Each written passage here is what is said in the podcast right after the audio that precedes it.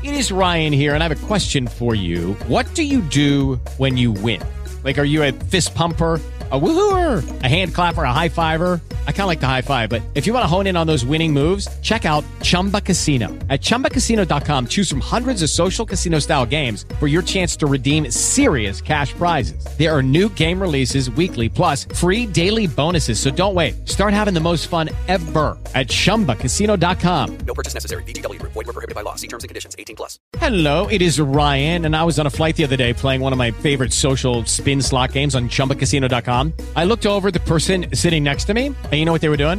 They were also playing Chumba Casino. Coincidence? I think not. Everybody's loving having fun with it. Chumba Casino is home to hundreds of casino style games that you can play for free anytime, anywhere, even at 30,000 feet. So sign up now at chumbacasino.com to claim your free welcome bonus. That's chumbacasino.com and live the Chumba life. No purchase necessary. VGW. Void were prohibited by law. See terms and conditions. 18 plus.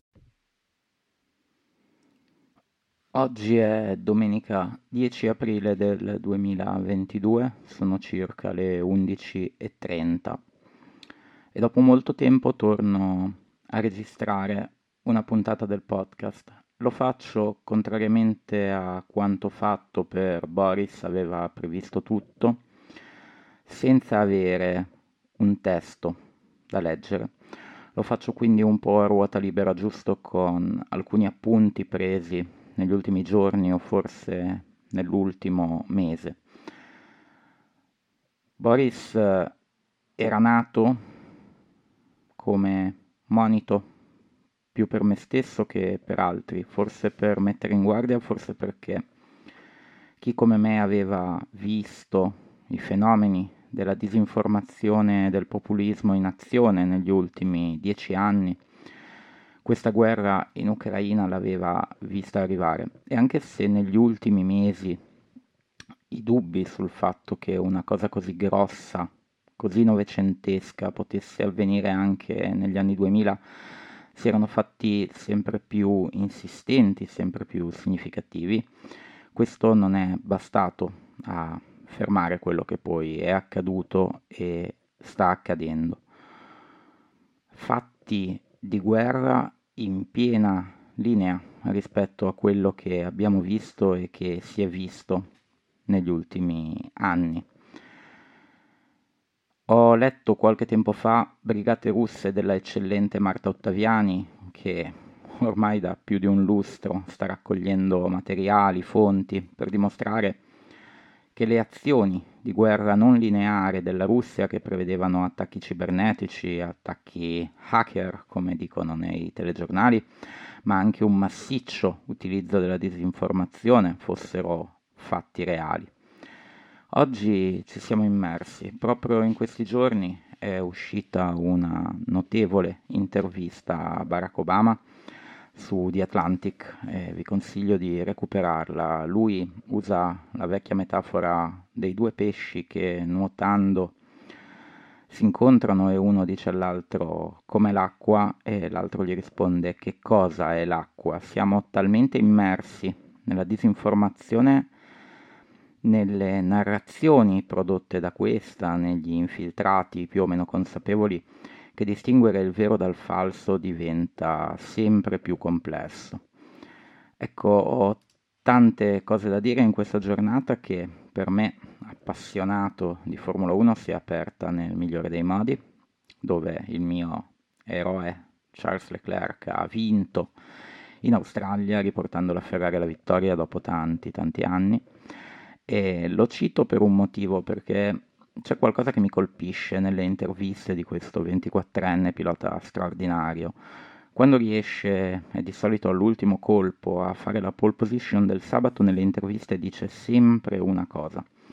Dice che è riuscito a mettere insieme tutto, come se i giri precedenti, il proprio migliore, fossero un test continuo delle curve, della macchina, dei limiti, delle possibilità. Ecco, io nella puntata di oggi cercherò, probabilmente inutilmente, di mettere insieme i pezzi, perché i pezzi in questo momento sono tantissimi e complicati.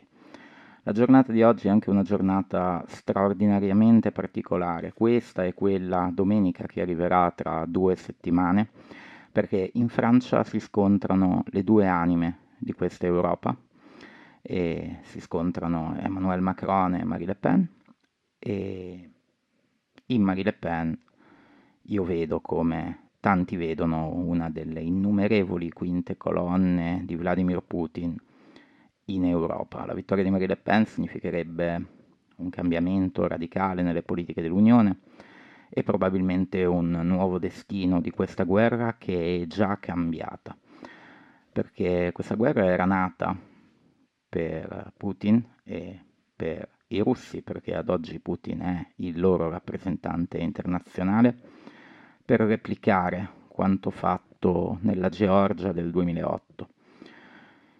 Nella Georgia del 2008 Vladimir Putin fece precedere all'attacco militare un imponente attacco cyber che piegò il paese già prima dell'ingresso dei soldati. Ecco, su Kiev si immaginava una cosa di questo tipo, non è avvenuta.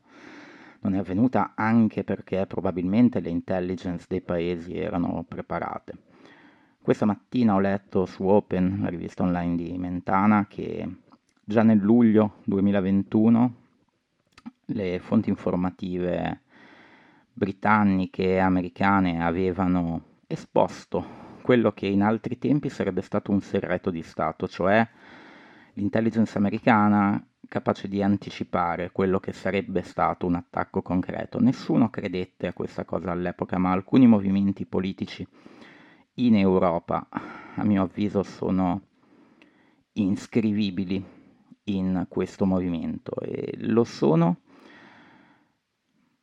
Chi mi conosce, diciamo che sa della mia teoria proto-complottista, ma d'altra parte questo è un podcast che parla di complotti e penso principalmente all'Italia quando parlo di questi cambiamenti politici, perché l'Italia nel 2018 aveva inaugurato un Parlamento che era composto in buona misura e con una maggioranza probabilmente assoluta di anti-europeisti e quindi con posizioni compromesse nei confronti della Russia.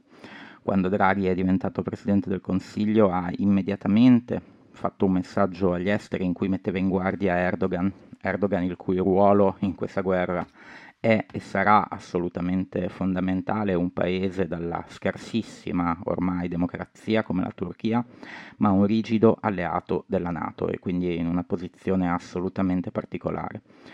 E diciamo che con la tenuta atlantica dell'Italia rappresentata da Draghi e dalla rielezione di Mattarella, l'Europa si è predisposta a reggere il colpo di una guerra che è rivolta a mio avviso, non solo a Kiev, ma non voglio fare relazioni internazionali o geopolitica per quanto la questione mi appassioni, voglio principalmente occuparmi in questa strana puntata in cui cerco di mettere insieme i pezzi di quello che è l'immaginario che si svolge attorno alla guerra.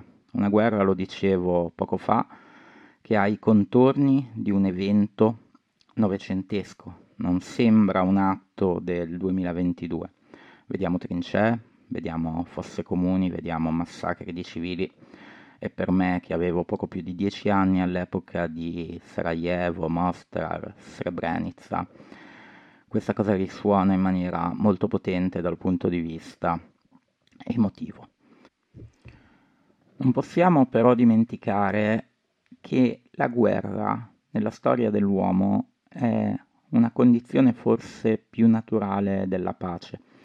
Per quanto le guerre prima del Novecento coinvolgessero una parte meno ampia di popolazione, e comunque i civili erano sempre coinvolti nelle vittorie e nelle sconfitte, la pace è diventata una eccezione recente. 70 anni di quasi pace in Europa hanno portato le persone a considerare l'evento bellico come una cosa nuova, una cosa senza precedenti. Invece chi riflette sulla realtà e chi guarda alla storia sa abbastanza bene che la guerra è una condizione comune. Ne parlava in un pezzo che amo molto Giovanni Lindo Ferretti all'epoca dei CCCP, Guerra e Pace, e ne parlava in un Occidente che ha espulso da sé sempre di più ad oggi l'idea della morte come se fosse lontana, come se fosse qualcosa che non ci riguarda. E anche qui vi cito un altro pezzo musicale che amo molto e quasi sconosciuto, si chiama Un altro Dio di Nicola Contessa dei Cani, ma torniamo a noi perché sto girando attorno alle cose, vista la difficoltà di parlare di questi eventi e di mettere insieme i fenomeni in mezzo alle cose. Quando ho scritto Boris, c'era questa grossa difficoltà di essere in mezzo alle cose, ma c'era già una certa distanza e ripescando il podcast e i podcast che feci all'epoca per esempio della pandemia vedo una grossa continuità negli eventi, anche se questi due anni per certi versi hanno quasi paralizzato il mondo. Continuo a credere che l'immaginario e la cultura pop siano qualcosa di importante per cercare di spiegare e di capire i fenomeni contemporanei. O meglio, forse non già in sé i fenomeni che avvengono, ma le nostre reazioni. Il dibattito che si è scatenato in particolare in Italia, e c'è un motivo per cui si scatena così in particolare in Italia, siamo il paese occidentale che è stato più permeabile e permeato dalla disinformazione, tanto che ha portato quel Parlamento di qui sopra. Ecco il chiacchiericcio che è emerso attorno a questa guerra mi spaventa e mi spaventa molto.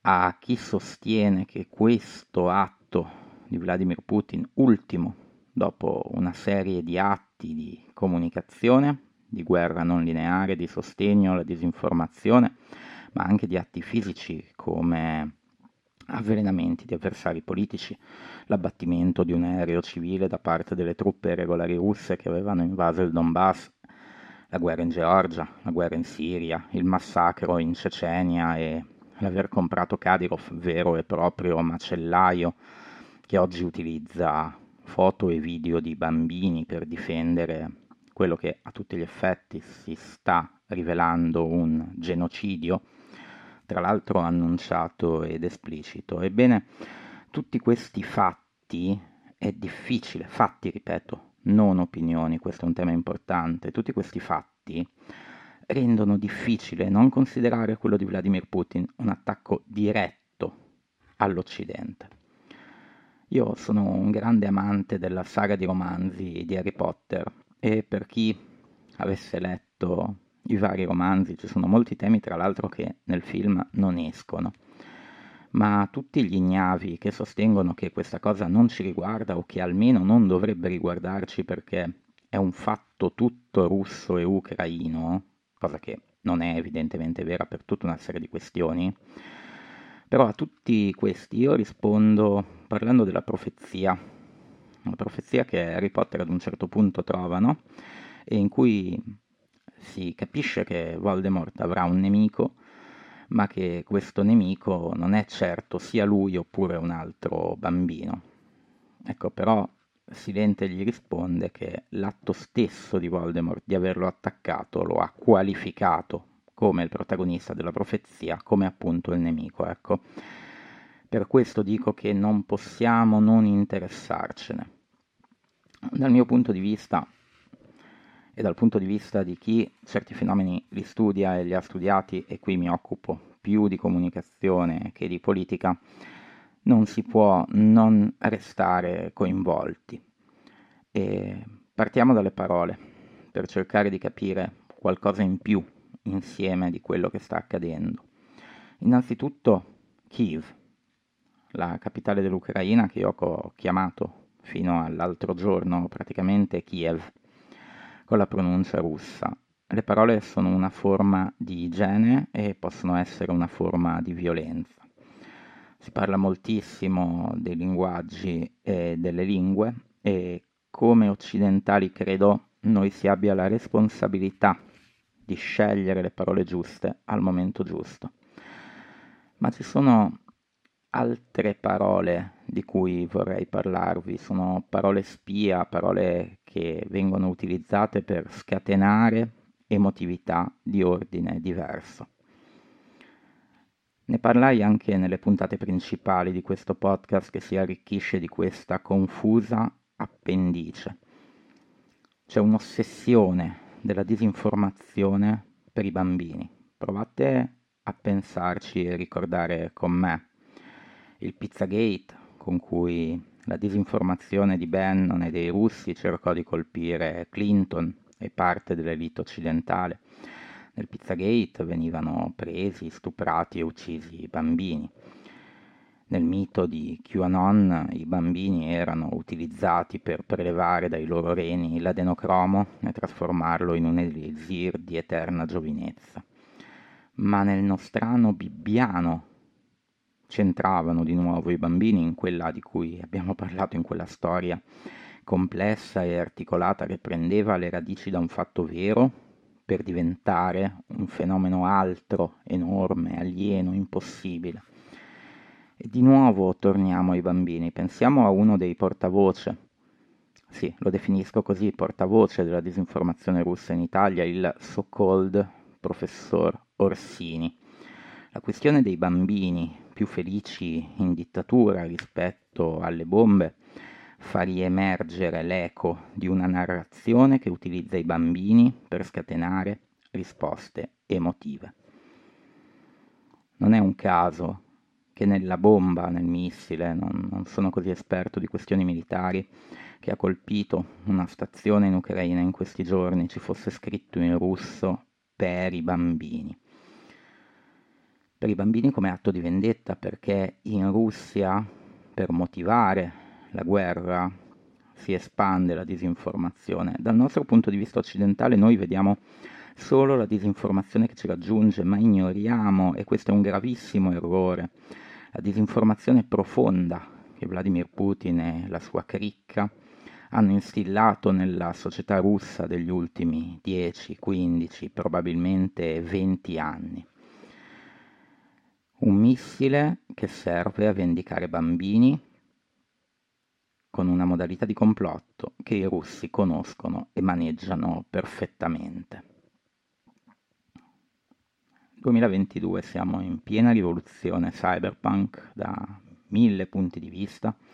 Dopo la pandemia la trasformazione digitale delle aziende sta correndo, la stessa Ucraina partecipava a questi fenomeni, è un paese ricco di informatici, di persone di comunicazione tecnologicamente abilitate. E questo tra parentesi è stato un fatto fin dal giorno 1 di questa guerra perché alla disinformazione e agli attacchi hacker russi si è contrapposta una forza che utilizzava la propaganda e con ogni probabilità anche le armi cyber. Io ho una convinzione che ovviamente non posso dimostrare, ma come vi ho raccontato qualche minuto fa, se Putin aveva messo in ginocchio la Georgia informaticamente nel 2008 prima di invaderla militarmente, con ogni probabilità il tentativo è stato fatto anche questa volta e probabilmente qualcuno ha aiutato i sistemi informatici ucraini a resistere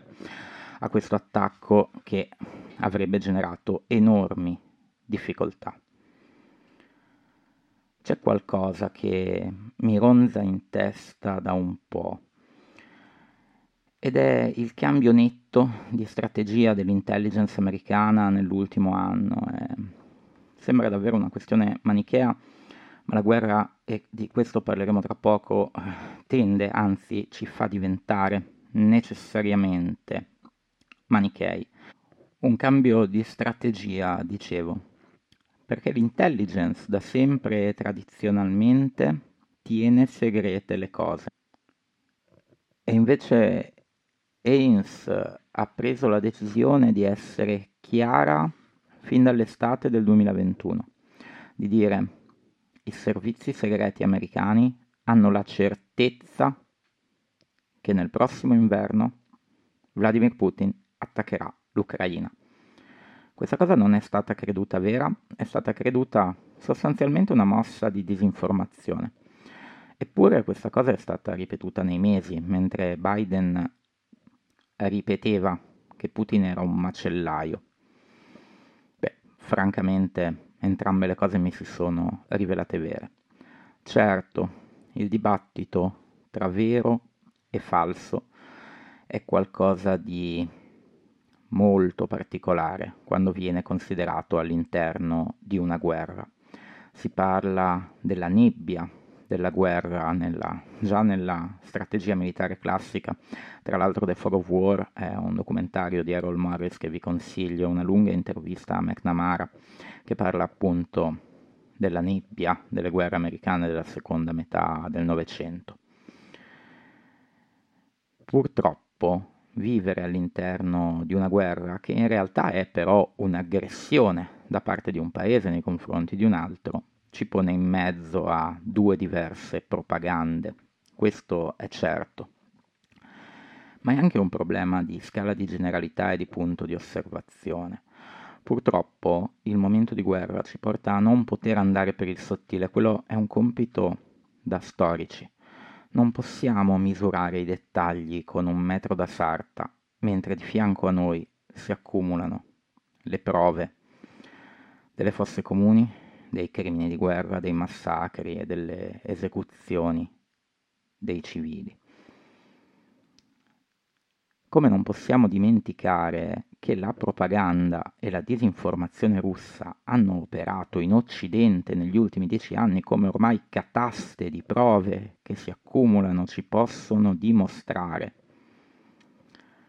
Perdonate se divento un po' enfatico, ma di queste cose ho parlato, queste cose ho visto, queste cose ho studiato, non solo io, alcuni pochi, la Ottaviani di cui parlavo prima, di Atlantic, la rivista americana che sono anni che si occupa di questi fenomeni, Jacopo Jacoboni della stampa in Italia e diversi altri. È interessante questo ribaltamento dell'intelligence americana che per il segreto venne messa in croce nel 2016 e penso a Julian Assange, anche di lui abbiamo parlato e anche della sua ormai certa complicità con Vladimir Putin e con i russi, almeno nel tentativo di fare eleggere Donald Trump, tentativo riuscito nel 2016 e fallito nel 2020 quando già però il potere deflagrante delle rivelazioni di Wikileaks non, non era più lo stesso. E giusto un piccolo aggiornamento su questa strana coppia di cui abbiamo parlato all'interno di Boris aveva previsto tutto, cioè Assange in attesa di estradizione e Snowden a Mosca, zitto, dal 27 febbraio del 2022. Questo è un fatto abbastanza singolare ed importante che voglio sottolineare. Ho sentito molte volte in questo mese mese e mezzo tra la guerra che si preparava, si preparava e l'invasione che stava arrivando, di come sia impossibile distinguere verità e falsità tra le parti in causa. Ed è vero, anche l'aggredito è costretto a mettere in campo la propaganda. Leggevo di agenzie pubblicitarie, digital marketing e informatiche ucraine che prendono ordini direttamente da Zelensky. Francamente, non mi stupisco dopo un'invasione. Ma come possiamo comparare chi fa propaganda dopo essere stato invaso da una forza che ha fatto della disinformazione un'arma per la guerra non lineare scatenata all'Occidente già più di dieci anni fa? Io credo di avere cataste di prove, ma se non vi ho convinto nelle nove puntate precedenti, non vi convincerò certo adesso. Voglio però sottolineare alcuni aspetti aspetti. Beh, innanzitutto la guerra crea fenomeni mitici, crea quello che i miei amici Luther Blissett dell'epoca chiamava mitopoiesi. Questa mitopoiesi, per dire, ha coinvolto il fantasma di Kiev, una leggenda, una sorta di trickster, qualcosa di narrativamente abbastanza noto a chi si occupa di testi e segni è probabilmente un mito di questo pilota che ha abbattuto 5-6 aerei in 6 ore, come di un'altra notizia che mi ha colpito molto di una vecchietta ucraina che tramite una torta regalata ha avvelenato 8 militari russi. La guerra porta con sé queste narrazioni gonfiate, eppure la guerra porta con sé da parte nostra la sottovalutazione del massacro. Ma come, come poterci portare a sottovalutare il massacro e torniamo alla bomba e torniamo a Kadyrov eh, e al suo video con i bambini armati. Torniamo ai nazisti, l'utilizzo spregiudicato da parte di Vladimir Putin dei simboli, l'omicidio di bambini, eccetera, in politica interna, in politica estera, nella sua narrazione, è la leva che sta utilizzando per scalfire l'alleanza tra Ucraina ed Occidente.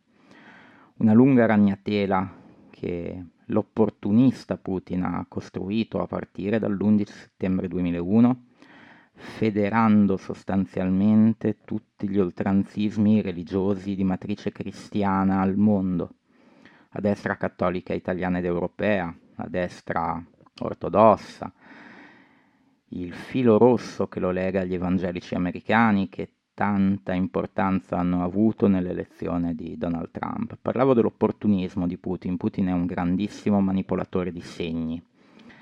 E di questo me ne resi conto fin da ragazzino. Il massacro che Putin poté compiere col plauso dell'Occidente a Rosny nel 2004 fu possibile perché i ceceni erano islamici e l'Occidente era in piena ondata anti-islamica. Per certi versi lo è ancora. E in questo credo che si concretizzi la vera vittoria di Osama Bin Laden che ci ha lasciato un Occidente impaurito, un Occidente non pronto a una battaglia di libertà, un Occidente molto più chiuso in se stesso. Il ritirarsi dai luoghi internazionali di mediazione ha portato alla crescita di questi spazi. E l'opportunismo di Putin secondo me si è concretizzato anche nell'infiltrarsi in un sistema dei media occidentale molto debole, in cui, e anche di questo abbiamo parlato e quindi non mi ripeterò e non mi dilungherò ulteriormente, ma in cui l'emotività delle persone diventa una leva per l'informazione. Certo, c'è ancora chi continua a reggere il colpo, penso al New York Times, penso al Washington Post, penso in parte, anzi quasi completamente al Wall Street Journal, ci sono ancora delle media outlet che fanno della credibilità la propria cifra stilistica. In un mondo però che tende a parificare la credibilità delle fonti informative come se non esistesse, come se tutte fossero della stessa pasta. La vecchia metafora della notte in cui tutte le vacche sono nere. Ecco sì, il periodo è abbastanza nero, lo ricordo oggi, dalla Francia partono i destini di quella che sarà l'Europa e direi che ci potremo risentire con un aggiornamento tra poco più di due settimane.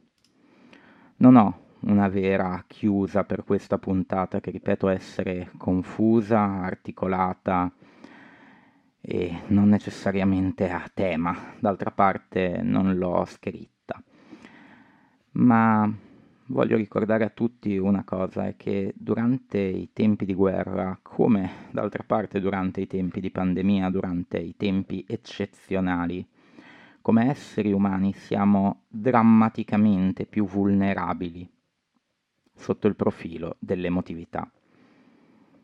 La disinformazione ha un'arma potente, che è quella di giocare con le nostre paure e, tra parentesi, l'ossessione per i bambini è la base di questo gioco assolutamente perverso a mistificare, confondere, spiazzare.